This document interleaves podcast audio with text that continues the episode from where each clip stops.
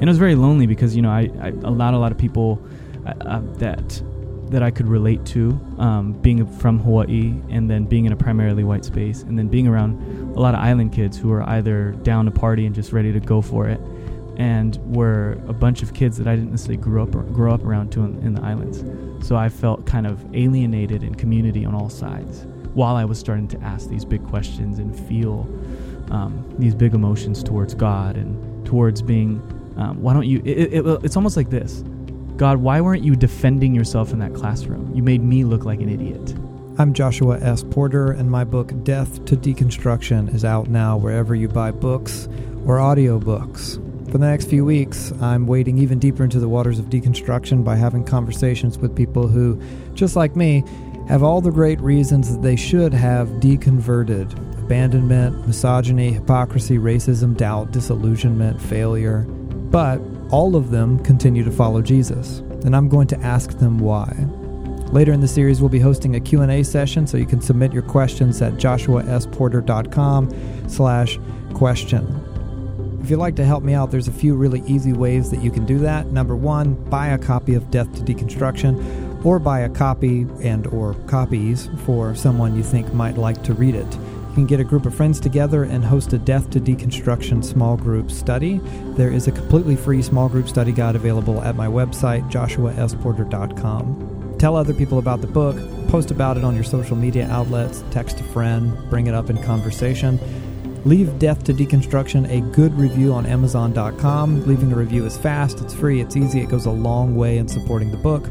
Listen to the Death to Deconstruction podcast and leave it a good review on the Apple Podcast app. This helps other people find the podcast, which helps other people find the book. And finally, follow along with my social media outlets to keep up with what's going on with the book, the podcast, future releases, speaking engagements, and more. Following accounts I realize doesn't seem like a huge deal, but again, this does help people find the book. Today I'm talking with my friend Jarin Oda about young adult angst, college professors, and YouTube videos. How do people say your name incorrectly when they read it off a paper but haven't heard it out loud? Uh, Jarin. Jarin? Yeah, I get that very often. That's uh, the last name of that fella on the Star Wars show. Um, you know, previous pastor John Mark, when he first took me on stage, the first time I've ever been on stage, he called me Karin. Karin? And then he joked about how my name sounds exactly like a Star Wars name. So, but little did he know if he had uh, also pronounced it incorrectly, but come closer to pronouncing it correctly, it would have been the guy's name. Where did he, he like made up a whole new letter and everything? I know. Karin? Yeah. Well, you know, if you type in my name on iMessage, it would autocorrect to Karin. Oh, there you go. Every Maybe time. that's how it happened. Every time. yeah, that, that he could get off the hook with that. And then do people always say Oda or do they say Uda? Oda. I've never really heard people pronounce my last name that much. It's usually my first name, and by the by that time, everyone gets it wrong. Hmm. So, are we recording? Yeah, this is this is it. Okay. You come from a long line of where did the Oda family come? Where were you born? I was born in Honolulu, Hawaii, or Okay. Oahu, but my family is, if, if you want to go back, I don't know, five, six generations from Japan. And that last name Oda stands for small rice paddy. Really? Not related to Oda Nobunaga Oda, who was the shogunate of like what is that, 11th, 12th century or whatever, and he his kanji was grand rice paddy. So that's how I know for a fact I'm not related to the Oda Nobunaga people. Wow. We're the small rice paddies. oh, so close. so, close. And then, uh, if you were born in Honolulu, how'd you end up in the continental U.S. And then, how'd you end up in the Pacific Northwest? So I was born and raised Honolulu, Hawaii. All my family's either on Oahu or Kauai, and I Rich history of Jurassic Park. Why the sigh? There's so much better things about Hawaii than Jurassic Park. no, that can't possibly Anyway. be true. Go ahead. So I was born and raised there.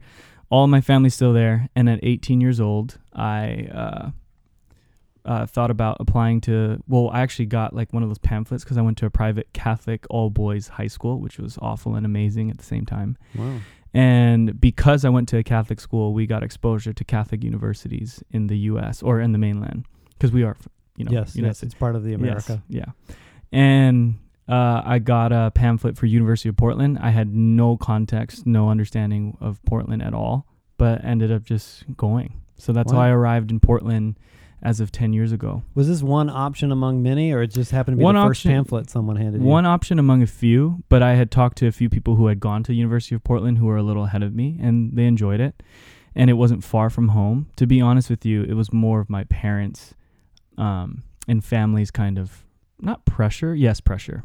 Okay. Instead of and I have you know what a gift to be able to go off island, but I wanted to stay on on the island my entire life. I never thought about leaving Hawaii. Um, so I came up here very reluctant, and very afraid uh, to Portland. Wow. I've only ever been to Honolulu. I've never been anywhere else in Oh, you don't like the sun, Josh? No, I hate the sun, but I don't mind going to sunny places for vacation because it's like uh, you know going to an alien planet. It's like you're not going to live there. You just go there briefly, and then leave. But I was in I went to Honolulu for a concert, so I landed, drove to the concert, then drove back to the uh, airport and went back home. this was to see Nine Inch Nails circa 2007 or eight, and uh, I thought this was going to be my only opportunity in life to do so. So I said. I says to myself, I says, I'm getting a concert ticket. Hawaii is the closest place. And I went to Honolulu. So your family sent you to an all boys Catholic school. I'm learning this for the first time. I've known you for a long time, but I didn't know that. Uh, is that because your family was or is Catholic, or is it just like a good school option nearby? They they just they primarily sent me there because one, I sh- really struggled um, academically, not necessarily socially, but I did struggle socially in the sense I was hanging out with the wrong people. When, when I say wrong, I mean people that weren't um, necessarily engaged in school. Sure. that makes sense. yes. So People that were not calling you to a high academic standard. yes. And the primary reason for going to this school was because um, it wasn't hard to get into and I would get in less trouble. That was the whole like method behind Okay. going to the school. Not because we're Catholic. Right. So, but at some point in this journey, uh, spoiler alert for your life story, uh, currently today, you are a pastor, have been a pastor for a number of years now, and are, you know, seminary, following Jesus, talking about Jesus with uh, young people in particular. Right now, that's your area of special focus and expertise, but you know, extends out. You you work at a very big church with a lot of different types of people so you don't just work with what i mean is like if you're a pastor at your church you inevitably end up pastoring more than just you know the, the people in the youth group even if Mhm. you're a, a youth pastor or a young adult pastor um, so at some point in your story this guy struggling to uh, you know make good grades in honolulu you come to faith in jesus how the heck did that happen I was 15 years old and I went to this um, Foursquare church called New Hope Diamond Head. And I went on a camp that my mom signed me up for without me knowing. wow and we were at Camp Malaekahana. It's on the north shore of Oahu. And I don't know how, ex- to, how else to explain it to you, but at that beach in that area, I still remember being 15 years old or 14 and a half, I think. I had dyed hair and I thought it was all cool and with the tank top wait, on. died from- what Like a blonde. You know, we all Oh, wanted wow. to be blonde. And I remember on that beach experiencing the presence and love of the resurrected Jesus. I don't know how, you know, when when you're in the midst of sin and confession and then you experience like divine love show up. I don't know how else to explain it, but at 15 on that part of the beach, I felt like I was the center of God's world for for that night and that's kind of what sent me on the the course of seeking Jesus. So your mom signed you up. Is is your family, your immediate family, are they Christians? Do they follow Jesus? They are now. Okay. Um, my mom and grandma became follow, or I would say became Christians, and then now are following Jesus. But became Christians in this giant Foursquare movement that happened in in Honolulu and throughout all of the islands in in the early 2000s. Mm-hmm. Um, and it was through my parents' divorce where they where I started living with my grandparents, and my grandparents and my mom started just like spiritually seeking. Um, and that led to attending this church in the Kalihi area and um, opening themselves up to Jesus. Wow. So okay. So your mom's kind of first to the party or precedes you, signs you up for this camp. You experience in a very real, intimate way the the love of Jesus in a way that you know by your own admission kind of defies easy explanation. But it was perfect because now you have all the components for the um, Gen X and millennial. Uh, I hesitate to word use a word like evangelical, but American Christian story, right? Because you come to faith at youth camp, at an actual youth camp with an experience that you describe, and not in even in a pejorative way, but as an emotional kind of um, one off. Not to mean that it was never replicated, but it was unique. There was something like very um, specific about that experience. And then eventually end up now when you come to uh, Portland to go to school. At this point, you're are you still following Jesus? How this is, I I'm guessing, four or five years after that camp, right? Yeah, about three and a half or yeah, four years after that camp. Um, and I'll just to to say one thing about my youth group that I will always appreciate it is is it was highly experiential with a lot of hospitality. So I didn't necessarily necessarily I wasn't exposed to biblical theology or systematic theology or some you know apologetics about the faith. However, I was definitely exposed and warmed into leadership development and Ohana culture. I don't know how else to call it, but like man, they were talk about warm culture. If there's something that it offers is you can taste and feel the gospel, you know, through Yeah, the faces totally. and people.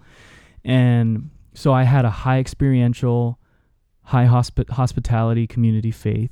And then when I went to the University of Portland, I, it's a private Catholic university, and that's where I started to, I mean, philosophy 101 class, law of non contradiction, A, B, you know, I mean, just some of these things that I had never been exposed to and never had to question.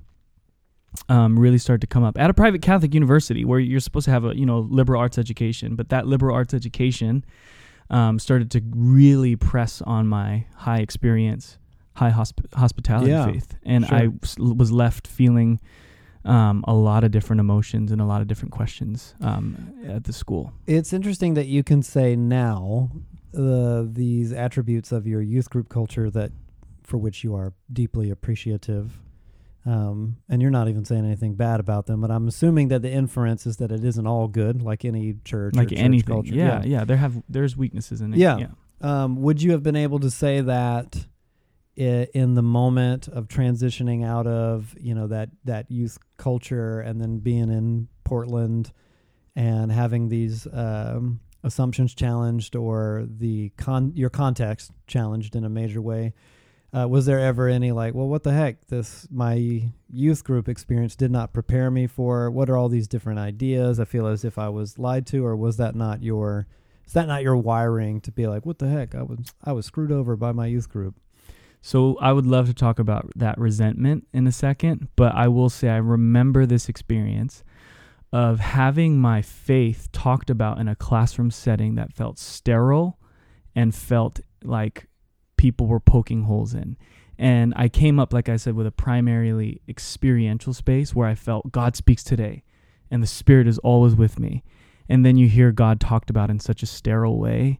It feels like I don't know how to explain it, but I'm I'm trying to figure out the words to say. But it feels like something so deeply personal is just Yeah, it was being thrown and biopsied on a table, and it and and all of a sudden I felt angry, a ton of anger, not just at the classroom, but at my inability to stand in these spaces. You know, so I ha- had high experience, but very little kind of ground or foundation around philosophical or theological s- spaces.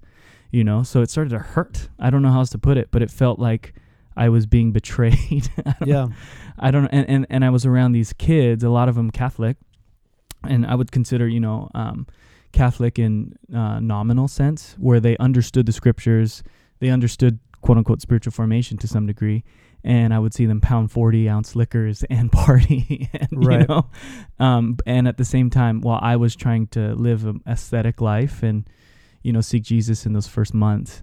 Um, I was like, and these people know that much more than I do about my own faith, about something I consider as, as an experiential, you know, personal thing. So a lot of those, am I making sense? A lot of those things started to just creep up in the very first months of college. and did that give birth to the resentment that you mentioned? Absolutely. Hmm. Um, and I think the problem, the the other problem was I didn't un- have an understanding of trauma informed care at the time too. Maybe not trauma informed care, but what trauma can do, how it informs how you relate Mhm. to yourself, to others, and I didn't even understand. But in college, I began to, um, I was asleep to a lot of my wounds and a lot of my childhood wounds, and as a result, I didn't understand why I perceived God as Father in a negative, pejorative, and and and it was more unconscious, right, but you- definitely felt. Would you be able? Would you have been able to say, "Oh, to some degree, I perceive the father negatively," or was that all beneath? beneath. I okay. could not. I, I, I just remember. I just remember um, having a lot of big emotions with very little room to articulate. And I think it was was a novelist who said nothing is worse than an unarticulated expression. and I was I was doing that constantly, or I was feeling that constantly in college, and it was very lonely because you know I, I not a lot of people uh, uh, that that I could relate to, um, being from Hawaii and then being in a primarily white space, and then being around a lot of island kids who were either down to party and just ready to go for it, and were a bunch of kids that I didn't necessarily grow up grow up around to in, in the islands. So I felt kind of alienated in community on all sides while I was starting to ask these big questions and feel um, these big emotions towards God and towards being. Um, why don't you? It, it, it's almost like this. God, why weren't you defending yourself in that classroom? You made me look like an idiot. Wow, yeah. Is that am Yeah. I making sense? And Yeah. that that was the the feeling though. If you could come with come away from that, but times that, you know, every week. Yeah. Yeah. You know, there's uh, this whole bit in um, Brennan Manning's memoir, which you and I talked about recently together, but the where he's uh, describing this experience he had, I believe, as um, in a group that he called the Little Brothers, where they were living in rural France and living amongst the poor, and he would bring water in on a donkey's back and shovel manure and um, he was in chapel one evening and felt as if the Spirit of God, uh, after a season of being uh, in France and serving the poor this way, laid bare his motives and they were all selfish. And this was unbeknownst to him. He was shocked by it, reviled this. Um, he felt as if he was a, a, a fraud, a failure, and was so deeply um, shocked and troubled and despairing at the news, the revelation of his uh, what he calls self-centered yuck, um, that he committed to s- spiritual suicide. He was, I'm gonna, I'm gonna throw everything down. I'm done with this. Uh, these overwhelming feelings of worthlessness and. Uh, he turned around to leave the chapel. Another priest comes in, asks him what happened. He tells him, you know, exactly how he fe- feels and what God revealed to him. And uh, through the conversation that he has with his brother and this other priest, he realizes that this uh, possible deconversion moment has become an invitation into deeper faith. Right? He's So good. yeah, yeah. He talks to the the the other priest. Tells him you are on the the precipice, of precipice. receiving the greatest grace of your life. You know, um, Mm. and it occurs to me rereading that memoir recently and thinking through um, deconversion moments that you know everybody who follows Jesus has these uh, what you might describe as an off ramp, even though there are no off ramps. You either follow Jesus or you don't. You can uh, just step to the left or the right of the narrow road at any point. Um, but there are these moments that feel like uh, off ramps, discernible. This is my opportunity to bail out because of compounding issues or unaddressed trauma, or I've been hurt, leg- legitimate pain and suffering, and um, the hypocrisy that I've seen, the abuses of the Bible or or the church or organized religion that I've seen, and it occurs to me that those moments, whether whether they're within or without, you know, whether you're observing hurt or you're you're internalizing hurt that's been done to you, or you're dealing with hurt within your own messed upness, uh, become inevitably and and maybe even always invitations into greater spiritual maturity. Uh, the the opportunity to either go away or go deeper Mm. and do you or did you have um, those moments or seasons as you're going through that, what you maybe wouldn't have described consciously as resentment, but were dealing with and confronting that kind of uh, unaddressed trauma or the um, the the conflict with God that he's not showing up in class to defend himself and kind of leaving you to your own devices and you, and you don't know what to do yet. You don't have a background in systematic theology or how to argue philosophy with Catholic students. And um, was there were there moments a moment or was it a season where you felt or considered or even thought about in some subconscious way like maybe this isn't for me after all maybe that experience at that camp was something that I contrived maybe I, or or maybe it wasn't. I just don't want to do this anymore. Either way. Great questions, Josh. Man, I can't wait to read your book. Yeah. um, it's so relatable. Uh, it was it was a when I when we use the word season, I would say to make it time based. It felt like it was like over a year and a half where I just asked. Have you ever watched Zeitgeist? Oh yeah, the YouTube documentary. so Yeah. here's the one issue that happened. All of those things came up, and then it was like the intuitive part of me wanted All of these disprove. things mean everything. You've Everything we just talked through. about. Okay, yeah. And as they were coming up, the intuitive side of me wanted to start disproving God because I felt his absence. I was hurt. Mm. You know, I was hurt by people being able to explain away things that were intimate to my memory, yeah. What, to my person. what better way to get back at him than erase him? and? I, I couldn't articulate that, but I just had energy, angry energy. So I started to Google alone, which is already a yep. bad sign. And I found really intense documentaries, things about church history, things about religious history that I had never been exposed to. And all of a sudden, I started to deconstruct even, you know, what Christianity and, and the Hawaiian Islands and every, I mean, man, you, you just, it's a rabbit hole. And it was through a number of YouTube videos, along with a few fancy sayings from the, at the time the four dark horsemen of YouTube. You remember them, like uh, Chris Hitchens, Oh, right, yeah. Dawkins, all those Yeah, guys. Sure, the new Just a few fancy, sa- which had some heavy arguments. Stephen Fry, which you've critiqued, I've seen it. Mhm. But you know, at the time, all of those things gave me energy, dude, to like, oh yeah, why was I doing this? What's the point of integrity? What's the point of all these things? If that, you know what I mean? If am I starting to make sense? So Yeah, I started absolutely. to just really depersonalize and untether from these intimate moments of my youth development.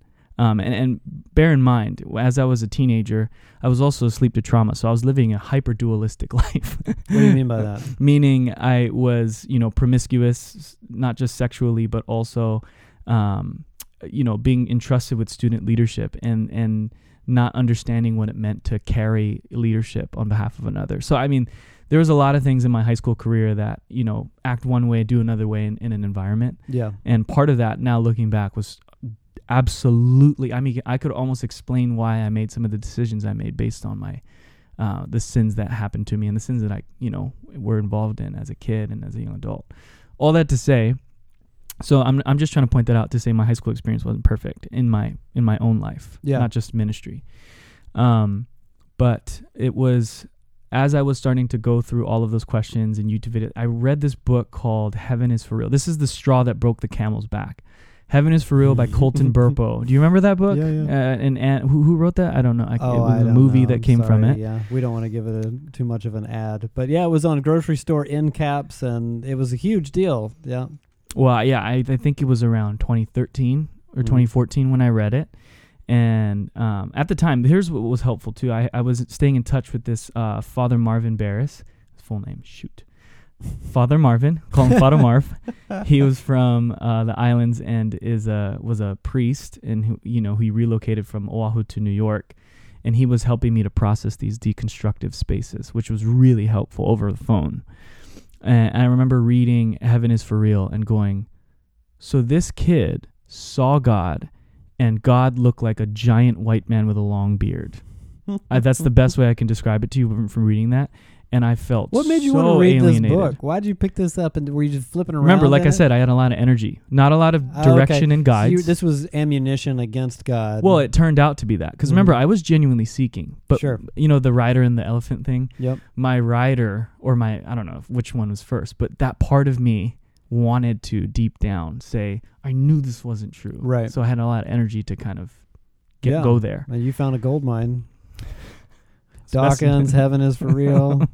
Well, hey, when you're researching alone, man, Zeitgeist. you, when you're hurt Yeah. personally and philosophically, you know, still young, Yeah. and and you have the modern sage of Google, Those Yeah. aren't. A, that's not a good combination. and think about how interesting the the plethora of you're describing a spectrum of sources, right? Usually, especially in the kind of current deconstruction fad, the the sources tend to I don't mean to simplify, but they tend to belong to one basic camp or they they're easily lumped in together or they have the same kind of they make the same kinds of promises and but you're describing a number of uh, wildly diverging sources. So think about it like this: you've got uh, Hitchens, Dawkins, Stephen Fry, deeply intelligent, well-read, educated, uh, fantastically well-spoken. Especially uh, Hitchens for me Oh, personally is man. like I actually listen to Hitchens frequently as an inspiration for my teaching because he was so uh, uh, well-spoken and well-read and great in the moment. He's great off the cuff, you know.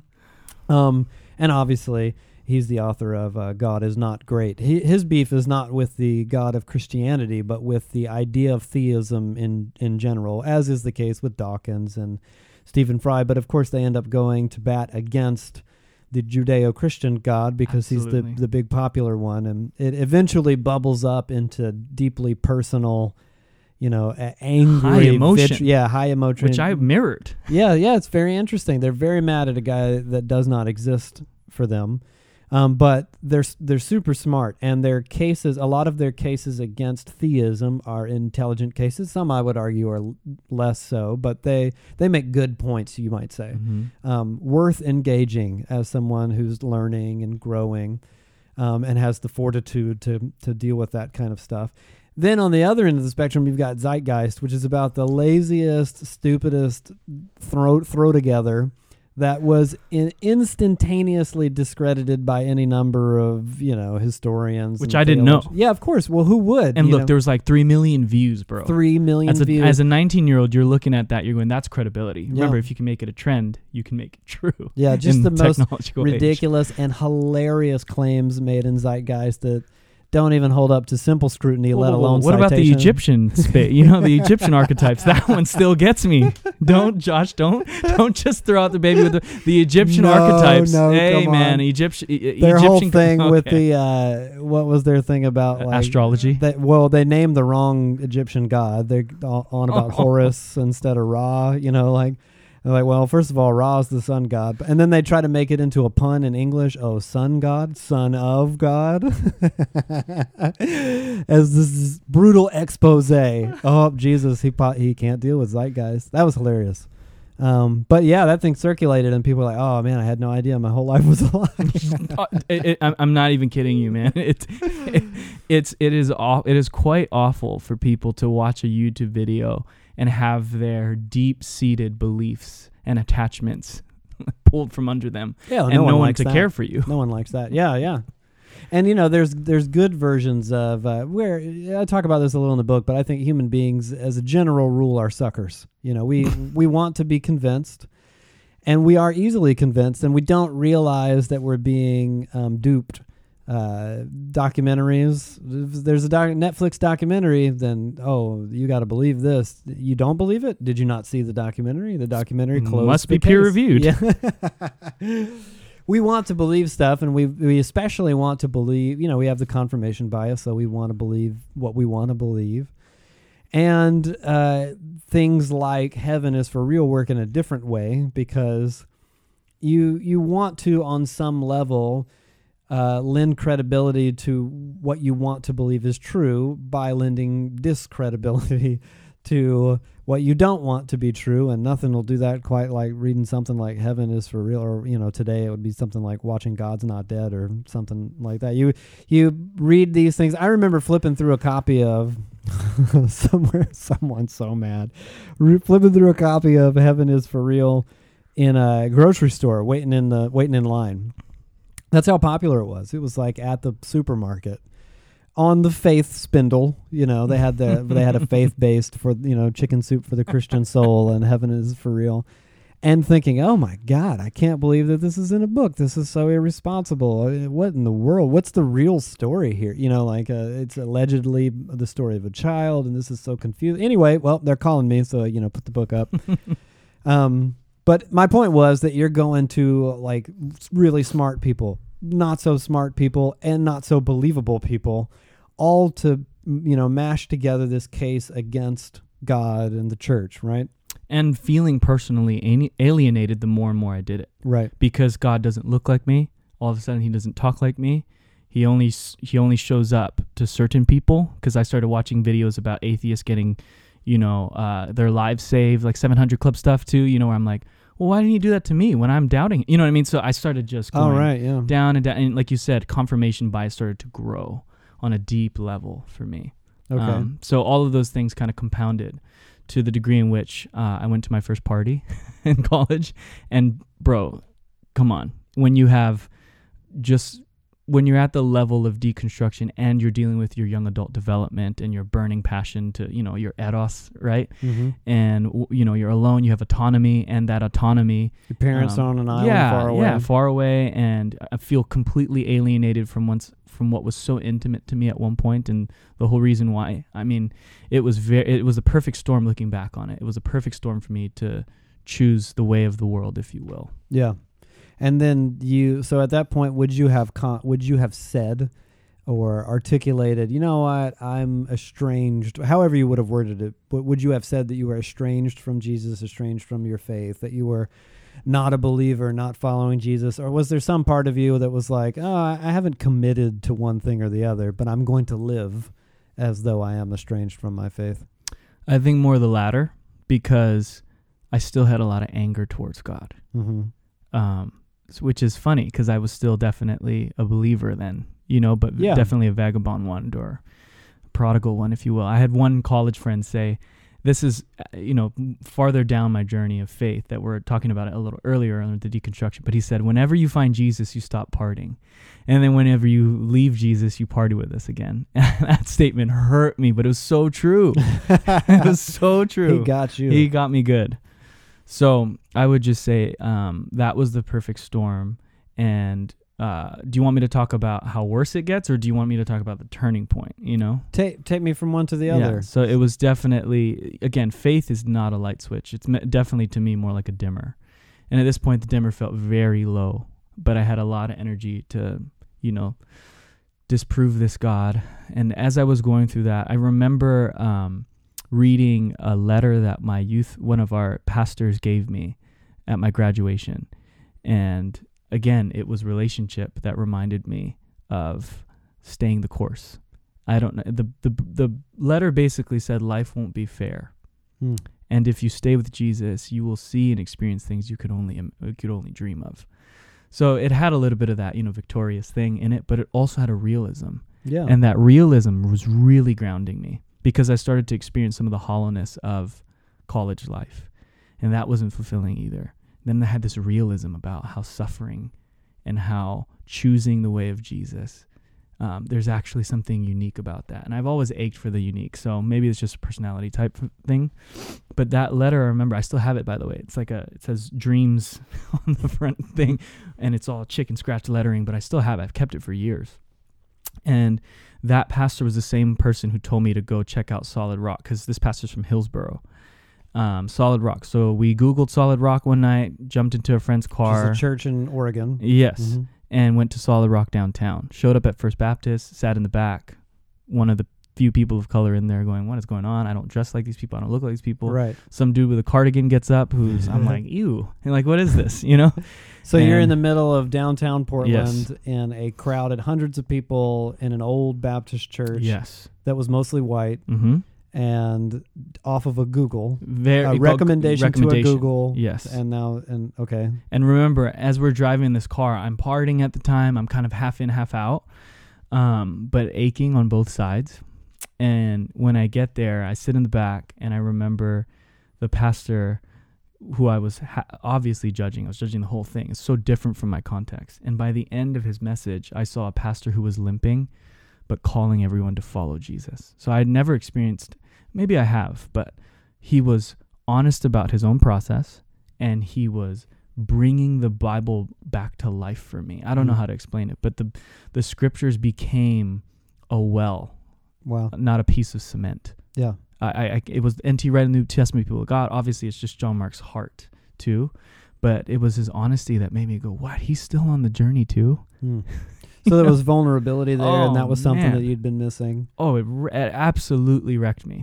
Hmm. You know, um, it's like there was this story about a rabbi who, you know, the little kid was like, Rabbi, why does it say to place these words on your heart and not in them? And then he told the little boy, Well, because we hope that one day when the crack happens, what's on you will, will seep in you. Wow. That's what happened to me.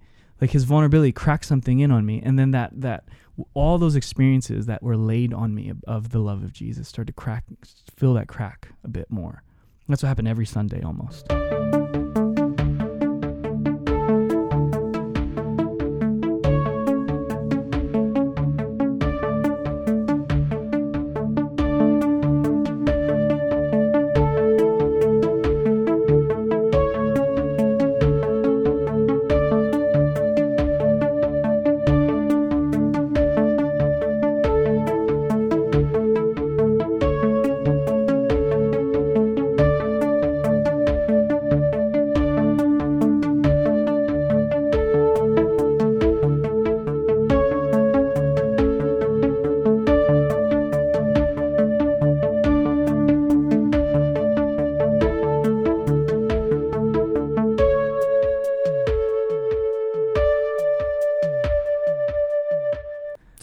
Yeah. uh, you now you're going back to church. going back Sunday to church. And it was the people of god and you know the new testament and people of god stuff from nt wright that just blew my mind. The compelling character of jesus was absolutely striking to me and how relevant it was. You know it wasn't back there 2000 years ago. Um, so and you know sometimes i come home hungover. I remember when you taught on caesar and jesus and here's a pivotal point. I'm not just saying this to build your ego because i'm on your podcast I, I mean this because I took your advice. I remember going, okay, God, maybe you are in this. And I asked the Spirit again, like, you know, I grew up in a Foursquare context. So asking the Spirit was common. And uh, it, I remember feeling the invitation to go grab, to talk to you, but you were in the ladies' lounge. Okay. now you gotta Can you, You gotta explain, explain that? that. Yeah, you. Ex- Okay, at the church where we both attended, and uh, I worked, and then Jarin eventually worked. there was what one might call a green room for the staff and leadership to get together and have meetings before each Sunday gathering. Um, and go over the plan for the evening, or to you know just go and rest for a second because this is a church big enough to have multiple gatherings in a row. Uh, but the room we used to have those meetings was actually called the ladies' lounge. On, I think on the door, yeah, it says, actually says the ladies' lounge uh, from the First Baptist Church that we rented. I'm so sorry, Josh. yes, so so it became kind of a colloquialism that would be like, "Oh, I'll be in the ladies' lounge," you know, and no, no one even thinks about it anymore. Obviously, case in point, Jarin just said it as if the audience went, "You were in the ladies' lounge." there were many different people in the ladies' lounge, both men and women, uh, because it was just a green room uh, hangout place. So you were in the green room. yeah, there you go. That's better. and I remember going, "Oh shoot, he's like behind the curtain or whatever." Literally, yeah, there was a literal curtain Yeah. in front of the door. Yeah. yeah. And the curtain tore from the. I'm just kidding. So I just was like, dude, I had this intuitive sense, and I, it had been a while since I felt that much of an invitation from this. Usually, he shows up with a beating heart and my gut, so it's a very bodily experience for me. You mean like uh, when the just spirit, a sense, yeah, a feeling, sense, yeah. an impression. And so I went back there and I talked to you, and you were like, "Hey, what's up?" yeah, I remember you just kind of casually welcomed me, and then I asked you um, to pray for me. And as you were praying, you said you saw me with a stack of books on either side. yeah, I remember this. You do remember yeah, this? yeah, totally. Oh, it was weird. This is like 24 2013, 2014. Yeah. You literally, did you know I'm in the midst of some deep no, I had questions. no idea. Yeah. And then after you prayed for me, you said, you know, um, this image kind of this it's been helpful to me to read books that are in line with my season of life. And so maybe you could consider that. And that was one of the pivotal moments for me because I randomly picked up Reason for God. If you've ever read it at Powell's, it Mhm. was used, it was cheap. And I said, "Oh, what the heck?" Could not put that book down Wow. if you've it, for your people listening to it, it is one of the i mean i wept through that thing Wow. because it took me through church history which i had no idea it took me through what Christianity, how it makes sense to the world in, in, in light of science, in light of philosophy, in light of suffering. It gave me, it opened my eyes to the Christianity of suffering well. Um, and I never Which was something badly missing from your theology. I mean, yeah. badly missing how suffering can make a believer great and deep. You know, I had never really touched the can, and so that was a pivotal moment for me. And then, along with that book, came John Marks and the Your Guys Team series on emotionally healthy church, Mhm. which absolutely wrecked me because, like I said, I had no understanding of trauma or how things done to you could impact your choices, Dealing with and your, your sin patterns. digging deeper, No- none of that. beneath the surface. I went from you know inherently dirty. That's that was the perspective of myself. Inherently dirty to deeply wounded, and this wo- these wounds now tell stories about how I was impacted, and it, the compassion of Jesus just flooded through me during that series. I remember showing up on Sundays in the overflow, being in the first row of the overflow, which is a very embarrassing place to, place to sit, right, as you know, and just weeping because I was so moved by the God of compassion, who would be specific enough to know my story and the ins and outs of my sins. And, and, and not leaving me there. I, don't, I, I wish I could explain it better, but the, no, I think you're doing it great. was the emotionally healthy series. It was the New Testament of the people of God, and then it was, you know, I think it was the Holy Spirit series too, Mhm. which um, those three pillars at the time of being at Bridgetown, along with your guys' call to say, if you don't live in the city, we love you, um, but we're not trying to become a mega church. We want to be a, a church for the city. I I looked at that. I remember going, there was a challenge that every time you one of you would step up there, you challenged to some degree the vision of Jesus lived, getting it not getting it right, getting it lived, um, and you had the getting it right and getting it lived in the same place on a Sunday. I, I mean, all those dynamics just made me burn for God again. I don't know how to explain it. Yeah, was that like uh was it similar to the way that you know I love your uh, word picture the faith as a dimmer switch was that much like the dimmer switch had slowly decrescendoed you know till it was very very dim was it now being slowly turned back up was it gradual in the same way that deconstruction was gradual Yes and no. It was getting there. The spirit was, mm, you know, hitting me with my imagination, and and we did Garden City as well, and it was the, you know, what is mine's to do. All of those things, I, you know, God's grace just started to touch on those things, and I started asking questions I had never asked before, and asking it finally around people. So I ended up joining community, Bridgetown Community. Been in the same community now for seven years, and I feel bad for them, but it was around my community where I was asking a lot of these questions. But for the first time, I was asking these things out loud with people who love Jesus. That was a huge, huge difference. Looking back on it, I really don't think I would have been able to, you know, stay the course and enjoy following Jesus. That's another thing, enjoying it. Um, had I not had people who were walking, uh, walking the faith with me, because I asked so many questions. I remember when Reza Aslan's book came out. Wh- which one was it? The Many Faces of Jesus or Mhm. whatever. You remember that one? yeah that one would have deconstructed my faith had it not been for my friend Ryan, who said, Oh, that's interesting. Well, guess what? There's a lot of criticism around that book, too. So read this one, The Meaning of Jesus by N.T. Wright. And uh, what's the other guy's name? The guy who metaphorizes metaphorizes metaphorizes the crucifixion. You know, from anyway, Yep. it was them two going at it in a duel, and I just started to get exposed to a lot of um, the nuance of following Jesus and asking questions. So how was that community. different? How was that different than you know you described? Uh, and correct me if I'm wrong. I don't mean to put words in your mouth, but it sounds like you're describing uh, a process that was um, m- more isolated when you were in the deconstruction phase, and you were going to uh, sources, not just. I mean, I don't mean to paint it like uh, it's a, a severely and entirely selfish thing, but you're dealing with a lot of legitimate pain and hurt and legitimate questions, good questions worth asking. So you're going to sources, and they're um, it feels as if you what you want to be not true is is being proven false. You know that by the Dawkins and the Hitchens and the Heaven, it's for real. Dude, But- yeah. Um, but that's happening in in kind of on your own. You're on your own kind of soul journey. How was the, alienated, you know, Alienated, yeah, alienation. driven away I from your community. remember that feeling very well, man. yeah?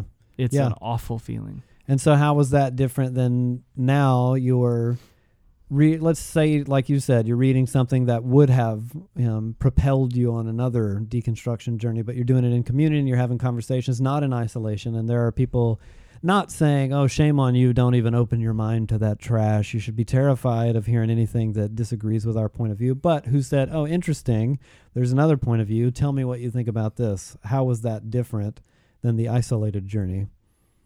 Um, I I think it almost answers itself. I don't know. I mean, I, f- I felt I felt like I finally had you know different perspectives that I could trust and stayed with me as I was asking. Hmm.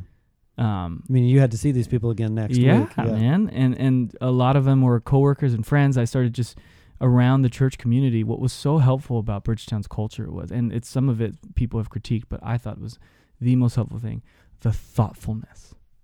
It was so helpful to me. Um, and not that you know we would be just intellectually puffed up because it was getting it lived. That was the call of Bridgetown, which I loved as well. But it was thoughtful. We're not going to just take the black and white answer. And I was not on a black and white journey because the f- sometimes it would be like, wow, I really trust in him. And other days it'd be like, dude, I found this book. or I found this perspective, and this is, you know what I mean? So yeah, the journey's not dimmer. So- seamless. it's up no, and down. man, it was yeah. up and down. I mean, yeah. So th- I would just say the difference was, I find I I could now have more committed people who followed Jesus and who lived, who tried to live like Jesus as these questions were being brought up. You know, You know, it's funny. Your story is a lot like uh, you know. It's funny. It's a lot like my story, but it, it, and there are a lot of components that are really, really similar. Um, I had had gone through my own journey with doubt and flirting with deconstruction and despair, and um, and had moved uh, a, a long distance to get to Portland. Ended up at just like you, Solid Rock in Oregon um, at the same in the same old First Baptist building.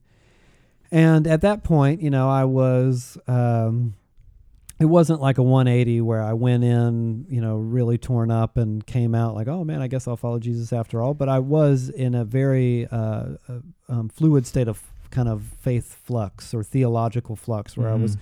my mind was really supple. I was open to uh, ideas and really wanting to learn, and um, and it was fascinating to me because I wound up in this place where, just like you, I came in and for different reasons, uh, you know, like I was one of the all white group of uh, congregants in First Baptist, but I did feel like in a different way, um, oh man, I don't, I can't relate to these people. You know, there was uh, you're the- from the south. I'm from the south. You know, the culture of Portland's very different. Uh, the way there's there's a and and it's not even necessarily a bad thing, but there there's a language, a vernacular, a kind of posturing that's unique to the Pacific Northwest that I was unfamiliar with, and um, but just like you, what struck me, not in the in the first instant of being there, but over you know even like week two, week three, was the family of God aspect. I couldn't believe that even in a place this big, I'd never been to a big, big church like that. Um, and even in a place this big, there were, um, yeah, screw ups. There was fail. There were failures, and it didn't take long for us to, you know, have conflict with other people because people are people. But um, there was so much familial love. I, I remember almost uh, adjusting to it in a way where it became not taken for granted, but the wallpaper of my church experience, where I'm like, okay, so great, this is family. I think I understand how this works. At least I'm learning how this works. And then some friends of mine move from Georgia to Portland, and they, you know, come to church for the first time. And me, not being the gregarious personality, the outgoing personality, like I don't think that I'm a shut in or anything, but it's just not really my personality to run around being like, hey, what's up? My name's Josh. And really, that's yeah, not you. You hadn't noticed. Oh. And you know, I hid behind the curtain. Uh, the but my friends were coming to church and they were shocked. They were like, "How the heck do you know all these people?" You know, like because people are just coming up to me in a very normal and uh, uh, sincere way, like, "Oh, hey, man, what's up?" I was in a house church and they couldn't believe it. They couldn't believe this. This was a group of people that I traveled with, and so there's no um, consistent community other than this tiny group of people who live Mhm. together in a van, and they were blown away, and and I would even say like romanticized, romanced by this idea. It's like, oh man, you could be known by people and they'll know you. And they didn't look like me. They didn't have the same kind of interests. I didn't look for a clique because there wasn't one for me. I didn't go oh who listens to punk rock? Who's wearing black clothes? You know? Um, i just whoever was around me and said hey what's your name and i said josh you know and, and my wife and i we committed to doing that we're like let's just actually try and see what happens um, so I had that same experience. I had the same experience where, yes, I was drawn in by those same elements of thoughtfulness, and it was a deeply theologically formational period in a church that was concerned for theological Mhm. formation as much as you know spiritual formation, getting um, the head and the heart right, and caring about both things well, and the lived, ex- not just experience, but the lived discipleship to Yeah. Jesus but it was all in the context of the family of God. And you know, I wanted to ask you about this part because for me, um, the first couple of things that were huge uh, revelations for me as to the value, the really cash value of community, were one. Um, the first big celebration that I had in life, uh, which was probably like have, having our first kid, and then two, the first big suffering that came along. So I had done Mm. neither thing in the context of that deep family of God community setting. And I mean I mean this is actually just a small group. You know, the same probably similar to many small group formats. Not some kind of miraculous reinvention. We get together once a week, you know, and and read the Bible and do studies and have conversations. And um we had a kid and all of a sudden there were these people that came around you and were sharing in this like deep sense of celebration with you and bringing food to your house. And i'd never experienced anything like that before. Um, not as an adult. It was different than my experience in church growing up and i was like man this is in- incredible. It's so much better than if we were if it was just me and abby alone in our apartment somewhere. We, it would have been beautiful. We would have had each other. We would have been grateful for everything. But man this you know i, I had no idea that sharing and joy could be so meaningful. Mm. And then shortly after that, really months after that, my dad died, and the same stuff happened, but with a shared sense of grief. You know, the community Mm. came around. We didn't ask them to do anything. There was people brought food, and they said, oh, "Let me do this for you, and I'll take care of this." And um, let me take you to the airport. You know, all that kind of stuff that only happens when you. And these aren't like. Um, I, I want to be clear, not like my best buddies that I go and you know every single week I'm going to the movies with every single one of them. These are my it's my church small group. You know, some of them were my close friends. Others of them I only knew through the small group. Right. But every single one of them came around us the same way, and I was blown away. I was like, oh my god, this the difference between lived community and not for all its crappiness and all the screw ups and all the ways we hurt each other, it, to me was in, the lived experience was inarguable. So you're now in a community and you have space to wrestle with ideas, with vulnerability, with accountability, with other people who are going to challenge you, not just you and the YouTube video.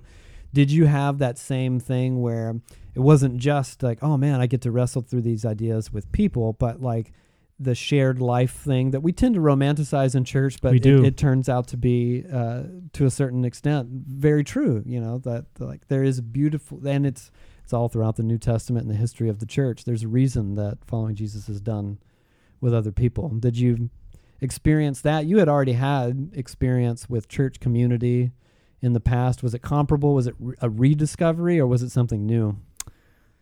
Yeah, that's a good question because you know, as you're talking, I love that you're talking so much about community and the way that Bridgetown had formed its communities was around mission at one point. Yep. And that's I think that was a perfect moment for me because the missional community model asked how is the vision of Jesus contributing to the world around us? And I was challenged by that. Um, I remember essentially what John Mark and the team did was let us teach on how Jesus is leading us where we rather not go. I'm going, what? Yeah. How's that? I mean, only a personal God, as Tim Keller would say, only a personal God can contradict you. And not only would they talk about Jesus leading us in directions where we rather not go, community instead of autonomy, mission instead of accu- accumulation. You know what I mean? Like giving Yeah. instead of re- instead of hold. I mean, man, I was going, what? Why would they preach on this and then talk about how they there there's life on the other side though? Like this stuff actually leads to life. And it's hard. Yeah. and they gave that model to community. And so that's where I had my first experiences around, you know, reaching out to a refugee, being hurt by the refugee community, being held by my community. You know what I mean? Like like you were saying, these milestones. And I, I can only put it into context now because I read a little bit more on this, but a theology of blessing and cursing, I think that is for me the one have been one of the most impactful things as a disciple of Jesus is to be blessed by his people in a world of m- many curses and Yeah. in, in a world of my own upbringing that had a lot of curses. yeah. And so And you know, describe blessing. blessing means to see, to talk, and then to act. So they see me every Tuesday, and I can't hide, or I can, but then they'd know I'd be gone. You Yeah. know, Yeah. see, and then they'd also see my vocation. They saw things in me, and called it out over time. Obviously, it's not like I showed up when this is what I wanted. I wanted to show up and everyone be like, "Bro, you're amazing." You're a prodigy. You're to not- change the world. yeah, that's not what happened. Um, it sounded like Gerald going, yeah. You you know, you can't see him in your headphones, but he's nodding his head and closing his eyes in a way that is tr- a truly great representation of our friend Gerald, who does that exact thing. he nods his head and closes his eyes, and it's a it's a blessing affirmation from Gerald. Yeah, absolutely. But it started with that, just those small blessings. And from my community, it's hey, when you said that or when you did this, and dude, being blessed in who you believe yourself to be, but you would never ever admit it, and and having people see you there and then call it out and then act on it by like laying a hand or that's listening prayer started to you know become a thing in our community. Imaginative prayer started to become a thing in our community around that time too. It, I mean, that was incredible for me. And the only reason why I can put it into words now is because, you know, that chapter in Rolheiser's book on cursing and blessing. Yep. I was like, dude, I wish I could have said this, but this is what happened to me in community, still does. This is what happened to me in community that strengthened and made me feel so seen by Jesus, you know, Yeah, um, in the context of his people. If you're interested, he's referencing Sacred Fire by Ronald Rolheiser, which is a fantastic read. Fantastic. Yeah. So the blessed, the I think ha- being blessed was uh, one of the greatest gifts and has been the greatest gift. And it's clearly, as Bonhoeffer would say, or whoever, about uh, over idealizing community. Please don't do that, you know, because I I did at times, and it costs, you know, Yeah. when you over idealize sometimes. Yeah, and you would know because now you've been doing it, like you said, for many years. Same same community actually for Mhm. many years, and you're a pastor of a church, so you're dealing with people's community problems on a regular basis. Um, how, what do you think the tension is between the two things? This is something of a pickle to me as not just a pastor, Oh, but pickle. Oh yeah, it's a real pickle. Uh, not just as a pastor, but honestly as a believer in church and a participant in church. You know, I'm a church goer. Uh, is that it? You know, we tend to not just Christians and church leaders, but people in general. We the pendulum swings, and we realize, oh man, we haven't done a good job representing a well. So we should uh, make up for it by presenting the other side. And then that becomes the overemphasis, and the pendulum swings to the other side. So, case in point, here's a funny story. Um, you know, there was a there was a move at in church circles at our church uh, and churches um, where you know it used to be kind of the tradition on Mother's or Father's Day to be like, hey, it's Mother's or Father's Day. We should make the people who um, are mothers or and or fathers stand up, and we should say nice things about them and pray for them, and hooray, celebrate the moms in the room.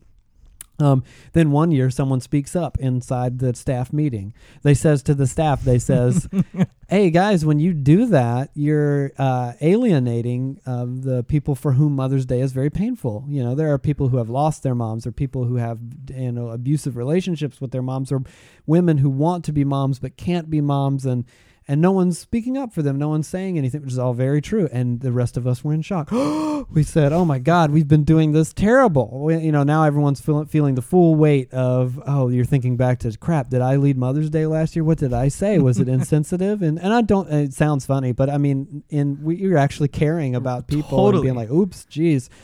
So then eventually Mother's Day became and becomes a uh, a somber time of grief where someone, you know, gets up there in sackcloth and ashes and rends their clothes and says, "We recognize this day of despair as a day of pain for our, for many people."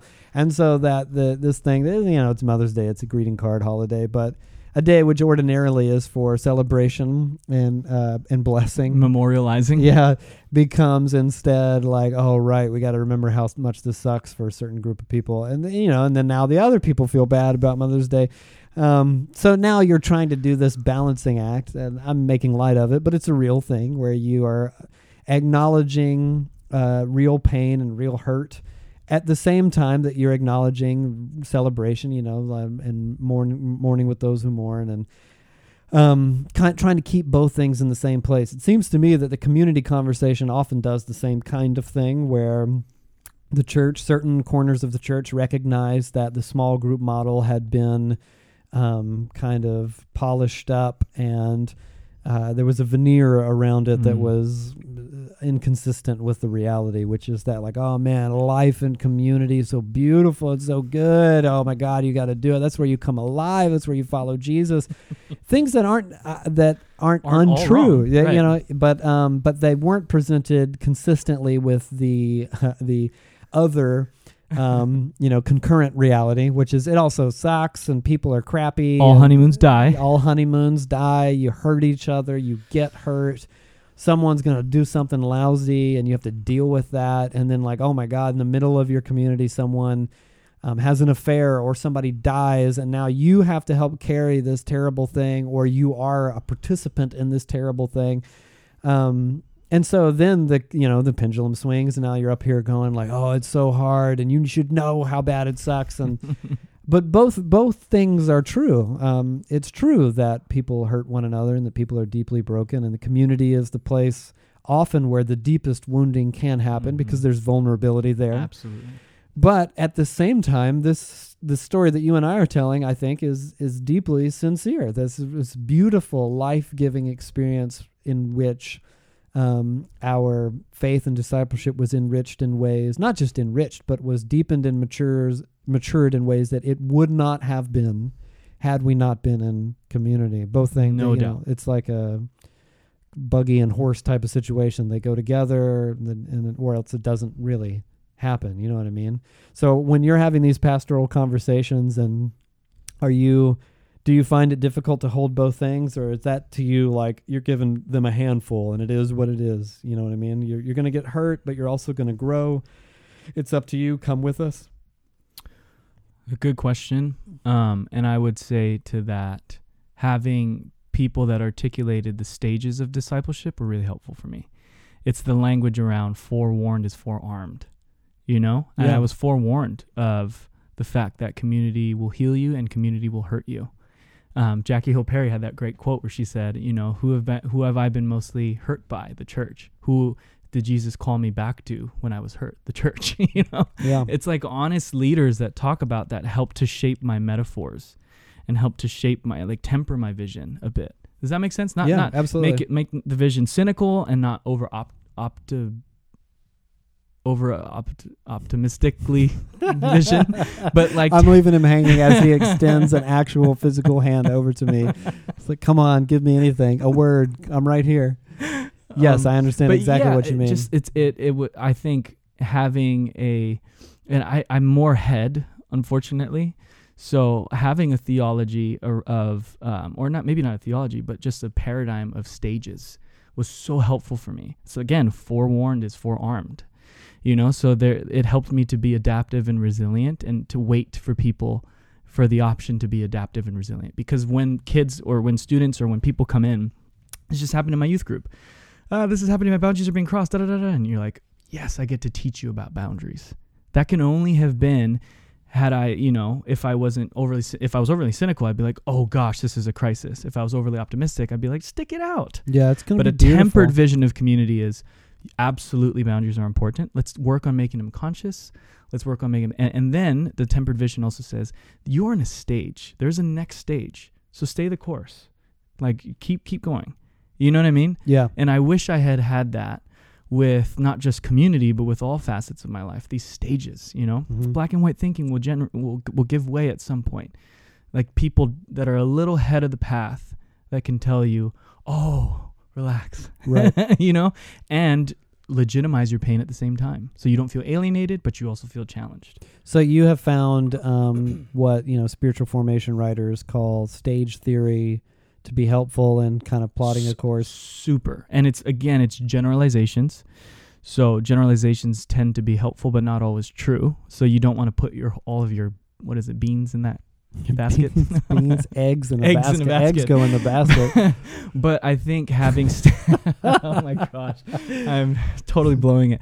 Um, but I think having those things that's something that John Mark actually has a high value for, um, and and was one of the gifts that I think he gave to the church and to me was having those stages to look ahead at. So so you don't feel surprised in in a deg- to the degree in which you'll leave something, or surprised to the degree in which you'll you'll isolate yourself. Uh, Am I making you know? yeah, totally. Yeah. What what would what sources or what you know where would you direct someone who's hearing this and saying like, oh my god, I've never heard of stage theory. Where does one begin to learn about such a thing? If that was helpful for him, it might be helpful for me. Yeah, for early 20s, Holy Longing, tremendous read Yep. because it gives you a 101, you know? Um, and Beautiful. then uh, for men, uh, I know this is kind of corny, but it's so helpful around um, a lot of men and lack of blessing. There's this book called Adam's Return. Not great theology, really helpful, you know, content for your growing in masculinity, etc. So those were some helpful books, but ultimately it was a community who was forewarned Mm-hmm. it's a community of people who are forewarned about the same stuff. So they carry that paradigm too. So they can be non-anxious to you as well. That's why like the church loves the AA models now. That's the new fad, right? Yeah. But it's also I because just they're talked com- about one last night in my sermon. Oh, great. I'm going to listen to it. But the A, what makes AA so impactful and so effective, in my opinion, is because it's a community of non-surprise. And usually, anxiety and fear are the things that co- that coalesce with surprise. Like, oh, you can't! I can't believe you did that, or I can't believe you're going through that. Yeah, totally unprepared, and then That's and so then you're off the rails. Oh my yeah. god, it's so. Then the dimmer goes, Yep. you know, or the light switch. Um, so having a community like our community guides would be honest about this stuff, you know, about like, hey, there's a cycle to communities. There is a honeymoon. Don't panic when you get when you bump into the disappointment. Yep. That's so helpful. Yep. You know, so that you, you know, I, I don't have This is necessarily re- balanced presentation of expectations and the ambiguities and the inevitabilities of both failure and success. and the vision that's held before us makes it all worth it. Agreed. you will become like Jesus. And and imagine yourself being filled with love, joy, peace, patience, da, da, da, da, you know, in five years or 10 years from now.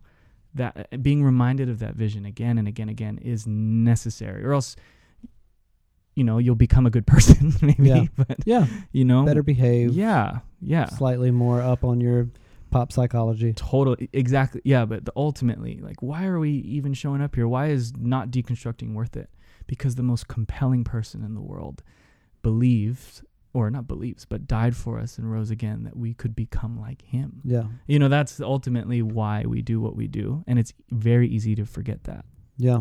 Before we go, um, I wanted to ask you a, a very generic question, but it's a big one because as long as I've known you, I've known you for a long or many years now, and uh, most of our conversations, even in passing. So I'll walk into a building where this guy is. He'll walk by me and be like, "Hey, man," and then immediately bring up some kind of theological debate or some author who said, "Did you read this thing?" or and then make a joke about it, and then we both have to walk in other directions. but um, so I, as long as I've known you, and even that first you know evening where you know you tore the curtain away and we prayed together, I've known you to be like an inquisitive dude, a guy with a lot of questions, a guy not afraid to ask questions. A lot of those attributes that were. Um, detrimental at one point in your journey are just it seems to me inherent to your personality and can also serve you as a disciple of Jesus you know who who wants to learn to love God with your all your mind um so not a, a soft-headed guy not a um you know generically i mean you know like not a um a person who's content with simple packages for complicated ideas I envy those people, by the way. Yes, yes, too. I mean, I've sat with coffee with this guy who's deep, deeply distressed over theological crises, uh, which you know is part and parcel of the experience of following Jesus. Mm-hmm. And through all that, here you sit all these years later, having navigated deconstruction. The, the dimmer switch goes down, it goes up again. You've come to faith. You've participated in the family of God with all the ups and downs and highs and lows, and um, have unpacked and sorted through the journey of addressing trauma and, and learning what you believe is true. Now you're a pastor, you're helping young people do those same things, but you haven't stopped asking questions, you haven't stopped wrestling, you haven't stopped Mm. um, in the ongoing wrestling with doubts and confusions and questions. Um, but here you sit, a, an orthodox disciple of Jesus that believe the same old things that disciples of Jesus have believed for hundreds of years. That you know, following Jesus is done in community, the context of the church, for one. Um, that the scriptures are inspired and authoritative. That Jesus rose from the dead. That He's going to come again to judge the living and the dead. That His kingdom will never end. What made and makes orthodoxy not just important, but the expression of discipleship to Jesus for you? Because surely in that journey, while you're in you know university and you're you're messing with different ideas and philosophies, you could have, as is often the case, um, come to a more faith friendly position that was not agnostic or atheistic or hostile to God, but also wasn't orthodoxy. That was friendly to other different ideas, like, okay, well, the church got it wrong. Um, but you know what? I like this part of Jesus. I like this part. Was that ever a, an appealing notion to you, or was it like, you know what? I got Like a anchored. smorgasbord thing. Yeah, a buffet table of spirituality in which you take Very bits and attractive at one pieces. Yeah. So, how did you end up here as someone who's espousing ideas that are deeply ancient, core to disciples of Jesus all over the world? Oh man, this is the most unhelpful response, but grace. I no, I don't think I could have convinced myself if I tried. So, the grace of Jesus, um, understanding trauma, because spiritual trauma. I, I mean, for those who are going through deconstruction, who have been legitimately hurt, I empath. I mean, that is a very, very painful thing to reconcile and work through. Um, so I ache for those people. I'm not trying to be on this podcast so I can answer questions per se. I want it, I want people to know like that's an aching space. Deconstruction is awful. It's painful, right, Josh? Yeah. Okay. Yeah. So grace was, and then um, orthodoxy, understanding some of church history, but also understanding the global church. Situating myself in the global church was so helpful, man, and is so helpful. Whereas the average Christian is probably a Nigerian teenager girl. that makes me feel, you know what I mean? Like Yes. it makes me feel something. Like wow, how how bubbled we are sometimes. So the global church and having helpful people kind of articulate what's going on in the world. It's so that has been so helpful for me. Um, and then plausibility structures, because I I'm still dimmer switch, as you probably could be honest about too. yeah. One hundred percent. having people like my wife and community and just the church I attend believe on my behalf sometimes. you know, Yeah, it's crucial. yeah. Um, so I don't have any kind of critical answers, but um, yeah, Grace. yeah. Death to Deconstruction by Joshua S. Porter is out now. Next week, I'm having a conversation with my friend Gavin Bennett about allies, progressivism, and millennial deconstruction. The church used the fire and brimstone and the fear and shame, and now the progressive left is using it. Um, and for me, that's that's an appeal. That's not a critique. That's me going like, hey, as the church, we have tried that, and it does not work. It, it is not just does it not it does not work. It, it is wrong because it harms people.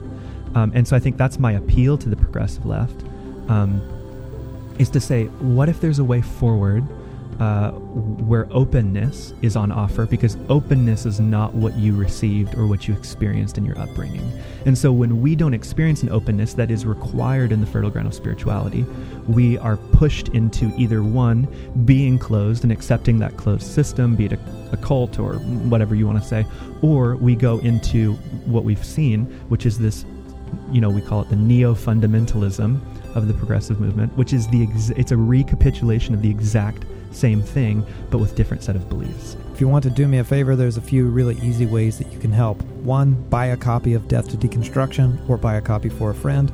Two, tell other people about the book by posting about it on your social media outlets. Three, leave the book a good review on Amazon.com. Four, follow along with the Death to Deconstruction podcast and leave it a good review on the Apple Podcast app.